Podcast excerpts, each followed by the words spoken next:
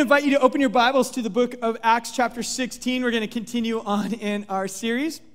And as we get started, I do want to just take a moment and we want to acknowledge, we know it's Mother's Day. This is a day where we honor uh, the women in our lives who've had a, an influence on us. We want to be, honor our mothers.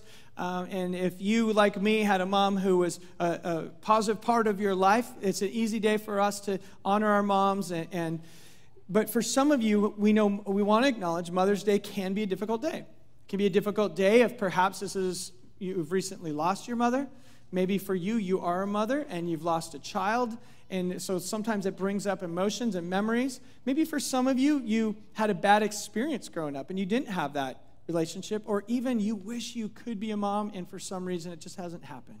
So we know that we come today with a whole range of emotions, and we, we want to acknowledge that. We want to let you know that you have a church family who loves you in that, and, and it's a complex day for many, and there's a God who loves you there's a church who loves you, and we want to walk with you in wherever you are, whether it's a joyous day or a difficult day. So we just thought it's we we never want to just pass over that because uh, it, it's important that we know that our God is with us in this. So pray with me as we get started. God, we thank you again for this time. I thank you for the moms in the room, for all the women who uh, have an influence on others and who make such a difference. We're grateful for them. And uh, we just ask that you'd meet us in this place, in our joys, in our sorrows, in our pain, um, in, in our doubts, and our skepticism, all of that. We just acknowledge you and want to meet you here. In your name, amen. All right. So as we think about Mother's Day, sometimes some of you might think, oh man, my mom had such a big influence on my life or made a difference. But I have a question for you. In addition to your parents, or maybe it's just your parents, but who is someone, when you think back in your life, that you knew was for you. Someone who was in your corner or who was always in the stands. Someone that you'd say, like, oh, this person I know was for me. Maybe it's a parent, maybe a boss, a mentor, maybe a spouse, a sibling, good friend. But who is someone who's been for you? And if we think of that, I was thinking that's one of the things in our lives that is such an important part. To have people in our lives that are for us. I think we're created for relationship. We're created in, because our God's a relational God, we're created with the need to have others in our lives. We long for that. We, cra- we crave that and we cherish those things because that's how our God is. And if you think of who is someone who is for me, as we look at this study in the book of Acts, we're going to be looking at, we've been seeing how the church was this unstoppable movement, that it kept growing. It kept growing even with uh, all the uh, opposition from culture, opposition internally, and just as they were navigating what it was like to live the ways of Jesus in a world that wasn't necessarily accepting that, they were kind of wrestling through all that. But one of the themes we see popping up is we find people from all walks of life who find community and they find home in the church. They find people who are for them.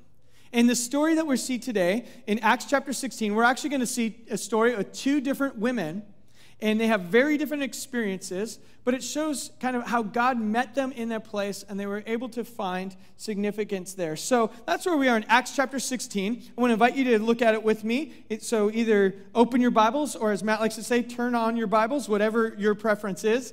And in Acts chapter 16, we're going to look at starting in verse 11.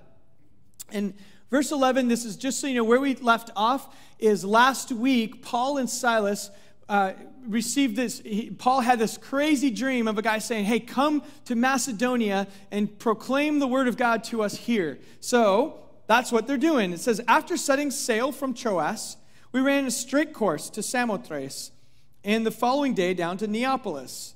And from there we went to Philippi, which is the leading city of the district of Macedonia, a Roman colony we were spending some days in the city. So, just so you know, now they're in a town called Philippi. That's the location of where we are today.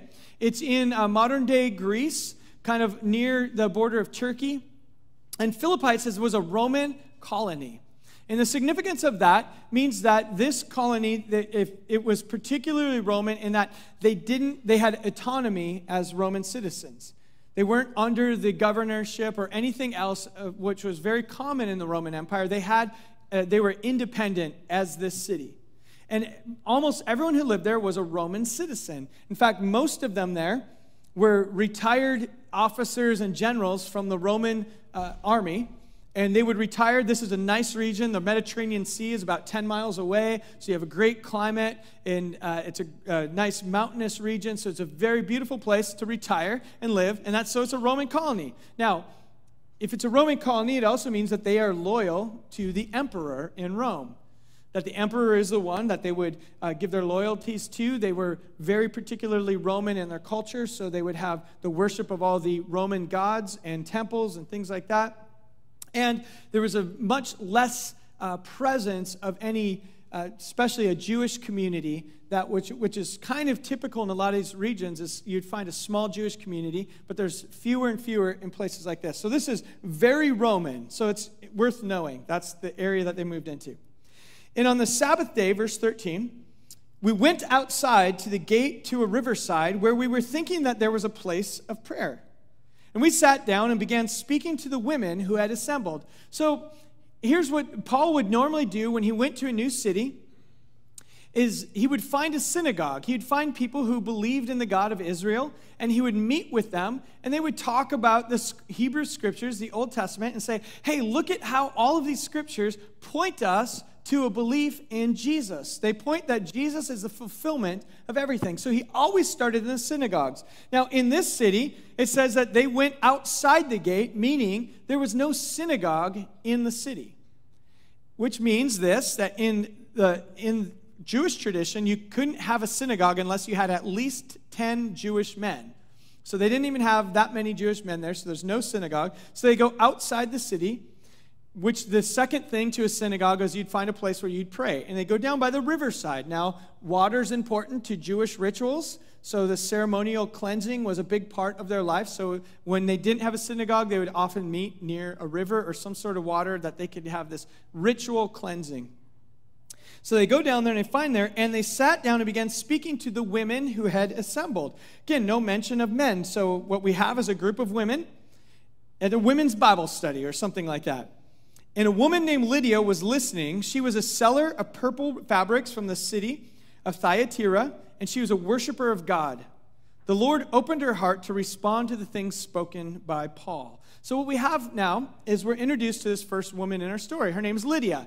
Now, it, it's possible her name actually wasn't Lydia because she comes from a region where they make the purple dyes that is called Lydia. The town is Lydia, and it might have been like that's her nickname. She's mentioned twice. Both times are only here in um, chapter 16. So, it's possible she had a different name. Doesn't matter. What we know about her is that she's a seller of purple fabrics. So she was a businesswoman and she was successful. These purple fabrics were particularly expensive and she was most likely very good at what she did. So we have this successful businesswoman.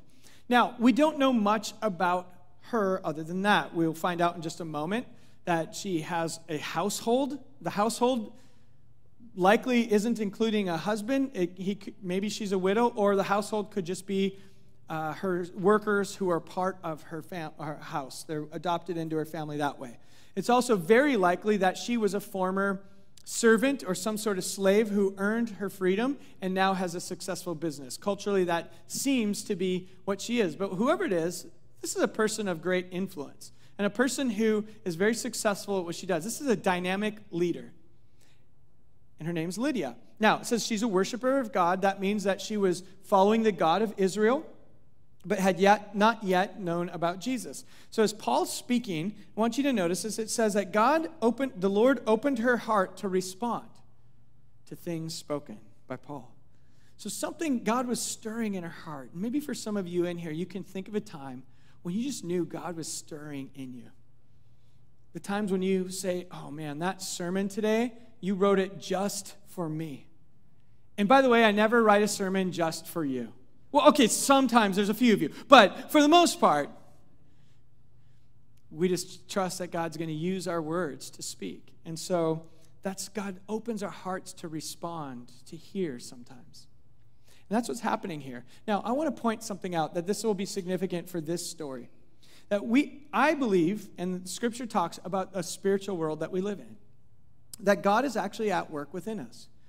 But there's also other spirits at work in this world. That's very biblical to believe that there's other things. Some might call them lesser gods or small g gods. You might call them demons or spiritual forces or whatever it is. But there's also other forces at work. I want to show you in 2 Corinthians chapter 4, verse 4. Paul's writing, he says, The God of this age has blinded the minds of those who do not yet believe, so they, those who don't believe, so they cannot see the light of the gospel that displays the glory of Christ, who is the image of God. So there's this idea in Scripture that there are times when we are blinded to see the truth. And Paul would write, he's writing here, that the God of this age, that there's some, some small, lesser God who's at work who will literally blind us from seeing the truth, the light of the gospel. There's so many times we look at the life of Jesus and I think, what, what's, how could you not be compelled to follow Jesus? Look at this person. Look at the ways and the words of Jesus. That's so compelling. But some say, I don't want anything to do with that. And if you really understand the life of Christ, it's hard to know why we'd reject Jesus. But we know that there's spiritual forces at work. So, just like there are forces to prevent us, we also see that God is opening the hearts of the people around. So, God works against those forces as well. Verse 15.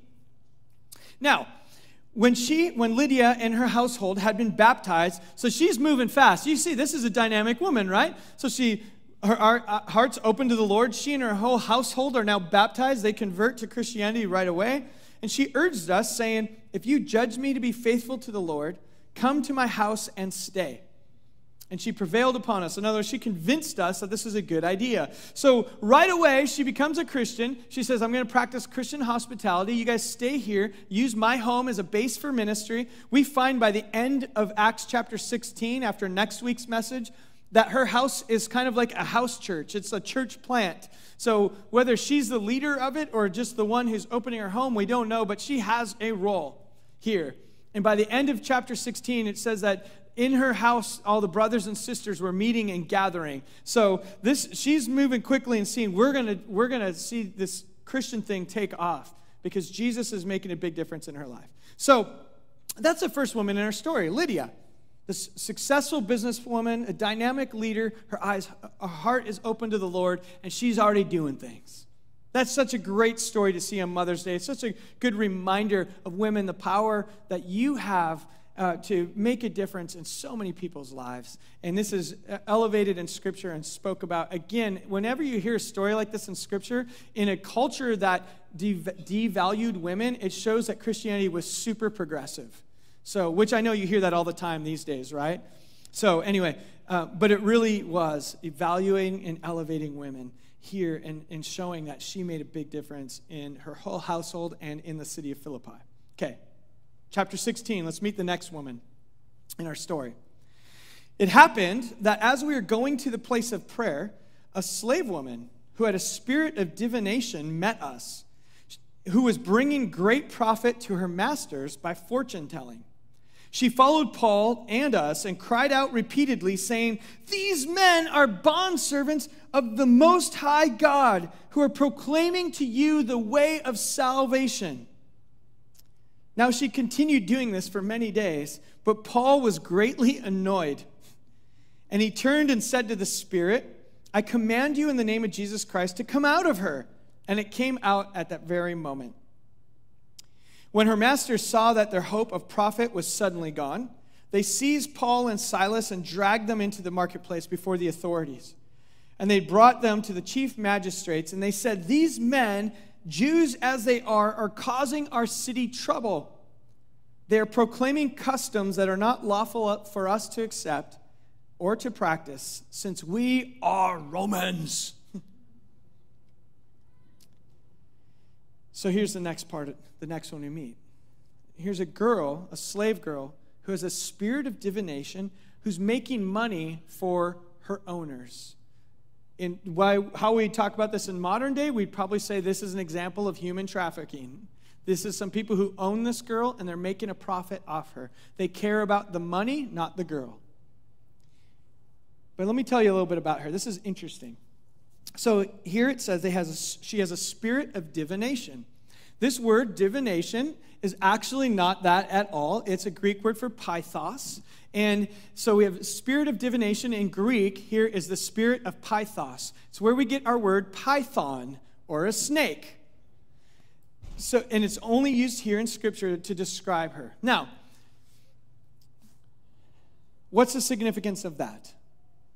I'm glad you asked. So, the significance of that is the spirit of Pythos. There was this region in Greece called Delphi. It was a few hundred miles from there.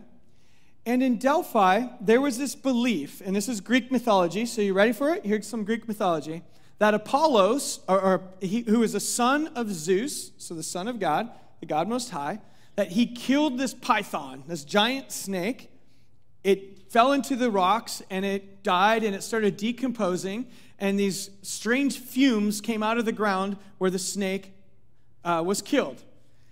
So they built a temple to Apollos over uh, to Apollo over this area.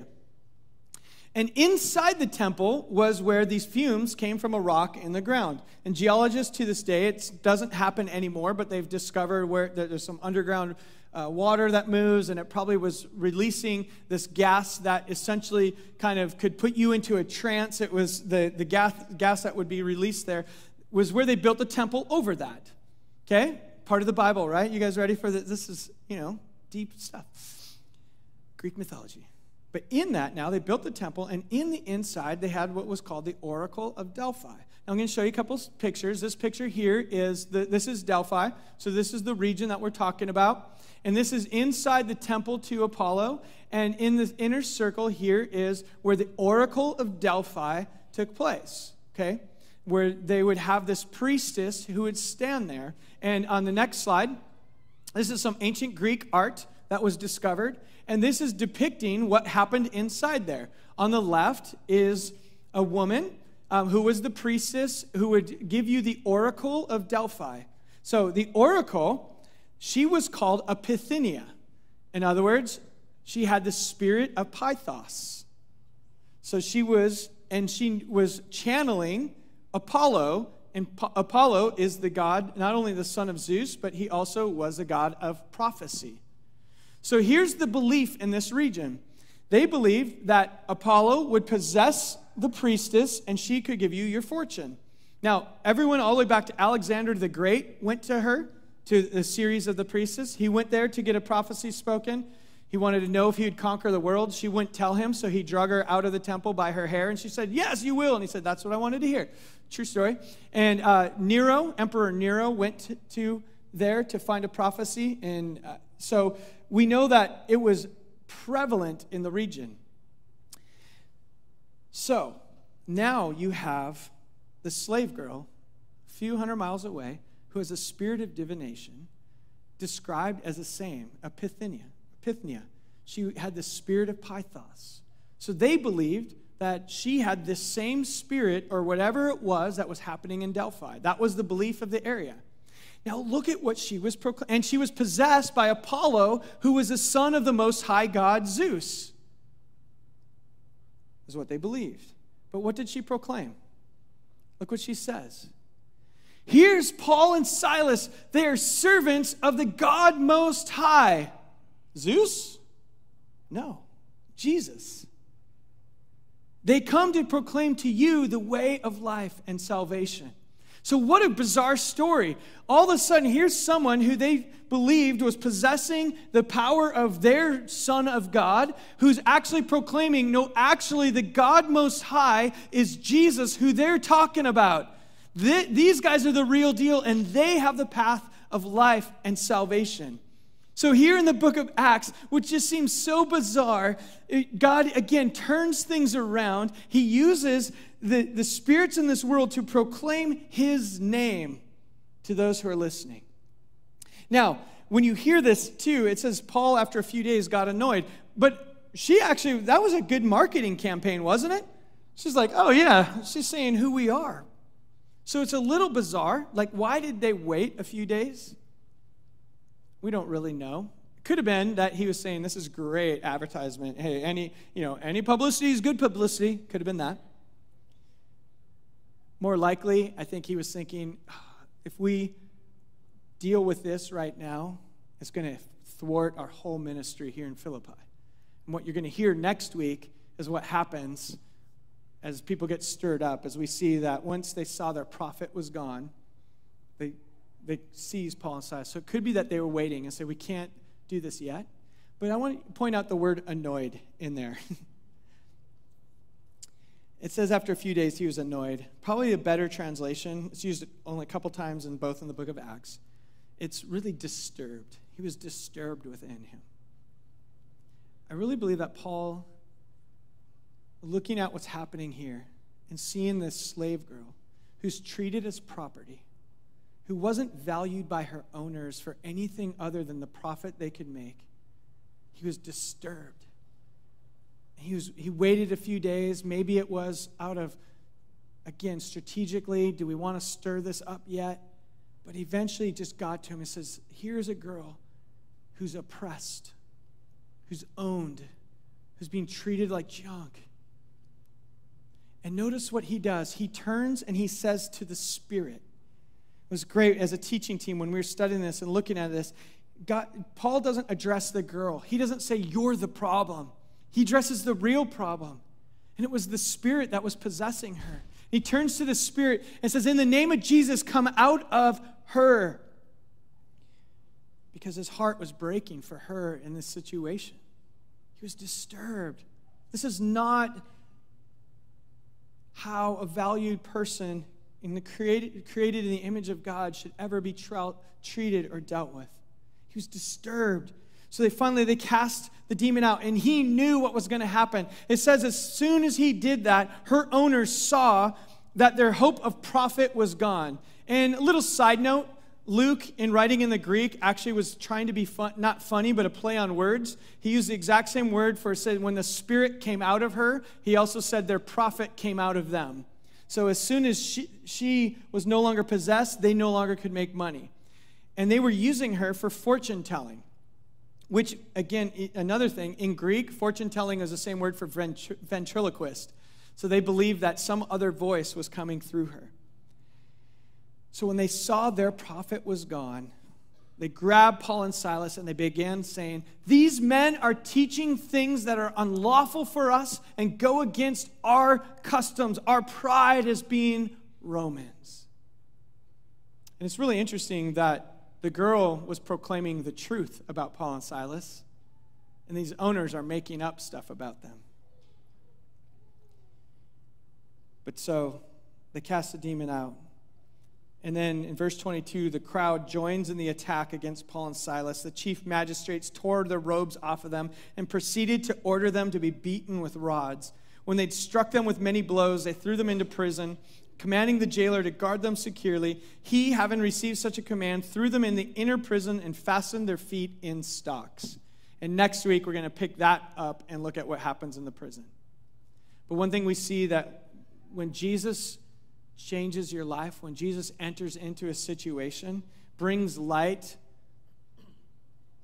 to the chaos and disorder around you, often it creates more chaos when Jesus enters in and changes, it upsets the systems. Here it's upsetting, it's upsetting the social order, it's upsetting their commerce, it's changing the way people were thinking about things. Jesus will disrupt your world. I want to promise you that. You okay with that? Jesus will disrupt your world. But when he does, he's bringing life and not taking life. But it doesn't always feel that way. So, what do we learn? I just have a couple things from this story of the two women. I want to just point out to you. They're in this story. The first thing I really see here is I want us to recognize as one, God's heart for all people. Notice God's heart for all people. There's a successful businesswoman who is a seeker and worshiper of God. This is a, this is a perfect person. You'd think, of course, God has a heart for her. She's a dynamic leader. She's already seeking me. She's leading her household well. She has a good reputation. So God has a heart for her, of course. But then you have this oppressed slave girl who's being treated like garbage by people around her. Her whole life, all she is, is a commodity. She's oppressed. And God has a tremendous heart for her, too. I wonder if some of you feel like maybe, maybe you're not oppressed in the same way as the slave girl was, but maybe there's things in your life where you feel un, not unvaluable because of whatever's oppressing you. Maybe it's an addiction. Maybe it's a sin struggle that you just can't get over. Maybe it's a fear or whatever it is, you feel like this is making me unworthy or unacceptable to God. But he, I want you to know He has a heart for all people. That is a heart of our God. In 2 Peter chapter 3, verse 9, it says this that the Lord is patient towards you, not wanting any to perish, but to all to come to repentance. The heart of God is patience towards you wanting all to come to repentance. He values you. He values the people in your life. Those you've been praying for for years. Those you say like, "Lord, are you ever really going to do anything in this person's life?" You can't outpatient God. This is actually the same passage in 2 Peter where he says, To God, uh, one day is like a thousand years. In other words, what we think is forever, God's like, Oh, I, I can be way more patient than you. What's he patient with? He's patient because his ultimate desire is that we have a relationship with him. He can wait. He can wait. He can keep pursuing. His heart isn't, he's, there's not a point in which our God says, you know what? I've had enough of you. We've had the same conversation a thousand times. Every Friday night, you say, Lord, I'll never do this again. Okay, I'm done. That's not our God. He says, Oh, no, no. I'm patient towards you. I desire that no one perishes, but all come to know me. So we see that in this story. God's heart for all people. The next thing is this God's po- power over all things. We see this in this story. See, God had the power to stir the heart of Lydia that she would respond. God has a power to stir your heart and my heart in the times when we need to respond. We, want, we need to hear. He has a power to do that. He also has a power over these spiritual forces in this world. The things that we think are Uh, coming down upon us and, and we think that have power, Jesus has more.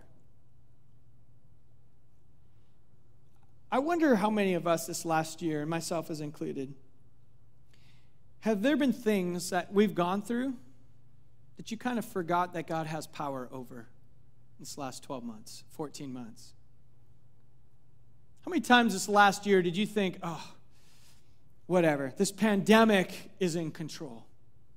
Or this health instructor or whatever they're, health, that's not the right word, the health people, they're in control. That is not very eloquent what I just said. Maybe it's the governor's in control or the president's in control. Or what if we don't get the right politician? Then our country is going to fall apart. Or maybe our country already has fallen apart. Forget it. Now the stock market's going to fall apart. What are the things that we have elevated this year above Jesus? And we forgot that that is so not the God of our Bible. In fact, Jesus says, or Paul says, writes this about Jesus in Philippians chapter 2. I have it on the screen for you. It says this God exalted Jesus and gave him the name which is above every other name. In scripture, when you have name, that word name said, I'll give you this name. That was, this possessed all of who you are and your identity and your power. So Jesus had the name that was bigger than Apollo. Jesus had the name that was bigger than COVID. Jesus has a name that's bigger than our economy. He has a name that's bigger than the president of the United States. Amen? Jesus has a name that's above all names, above your health issues, above your work issues, above your relational issues. Jesus' name is above that, and his power, God's power, is able to work on anything you are dealing with. Is that good news for you today? And it's been so easy, even especially this last year, to forget that his name is bigger than every other name. But in this story, we see God throwing down and saying, No, no, no, no. Spirit of Pythos? Apollo? Nah. My name. My name has the power to change lives. So, as we end our time here today, a couple questions for you are this. When we see that God has a heart for all people, a question for you is this Who are the people that you are for? Who are the people who need to know that you're for them, that God is for them? Who are the people in your life that just need to know that there's a God who has a heart for them? Our prayer for you as a church is that all of us grow in our heart for people. We want to have a heart for our city. And we need our hearts to grow. If God's going to do something through us, we need our hearts for others to grow. This means your heart for your neighbor who has the barking dog. We want it to grow. This means that your heart for the little league coach who's way too aggro and who's the one team you want to beat, that your heart, if that was your story, that your heart, we want it to grow for them. Who are you for? Who needs to hear that God is for you, for them? And my challenge is that we have at least one, but I would say let's all have five people that we're always praying for. That we say, we're praying that God would speak to their heart, open their heart to hear, and give us opportunities. Let's invite them into a church family who will love them exactly how they are, not to say, clean up your act and then come, but come and let God clean up your act. Okay? What if we did that? So, who are you for if God has a heart for all people? The other one, if God's power is over all things, then what situation in your life right now do you need to trust that God is able to make something good in it? What's going on in your life right now that you need to trust that God is over it? Challenge you to think about it. Write it down. Make it your challenge this week to pray and believe that Jesus' name is greater. As we end our time, we're going to end with a time of what we call communion. And uh, if you did not receive one of these on your way in, we have a few people who will uh, just put, slip your hand up. They'll bring one to you. Uh, we have some greeters around who have extra. We have some here in the middle section. Oh, middle section. Probably all came in late. Uh, no, I'm just kidding. so, communion for us is a time when we remember the life, the death, the resurrection of Jesus. And so it's this ancient tradition here. We start off with the wafer, this piece of bread. And when we take the bread, this bread represents the body of Christ. And it's not just that Jesus died, but it's also a belief that he lived. And his ways matter. He gave us a perfect example of what it looked like to live in the image of God in our new selves, our new creation. This was what Jesus did. So when we take communion, we're remembering that Jesus lived a real life. He walked on earth in the flesh. He died a death that you paid a price that you and I couldn't possibly pay. But he also rose again. So we're going to take the bread, and this bread, as we take it, is our way of saying, Jesus, we remember what you did. We're grateful for your life that you lived, the death you died, and your resurrection. So let's take the bread and remember the body, the life of Christ that was broken for you.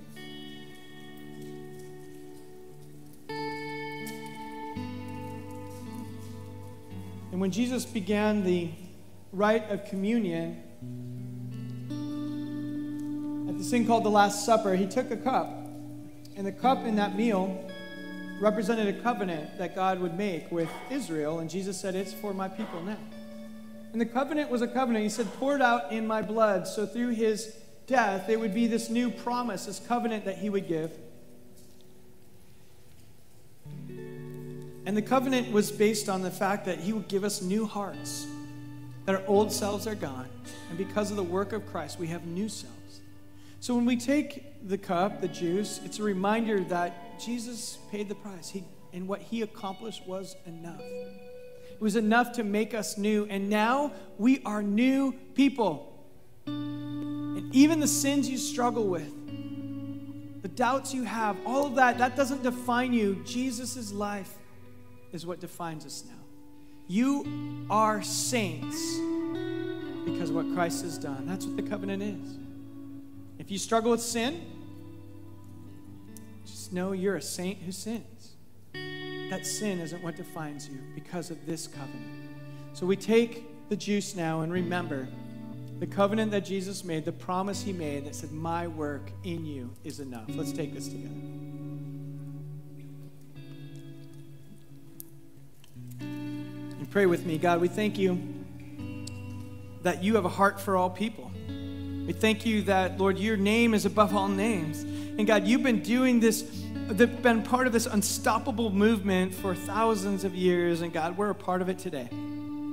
So would you continue to do your work in us, God, and remind us of who you are and who we are because of your great work. We thank you for this time. In Jesus' name, amen.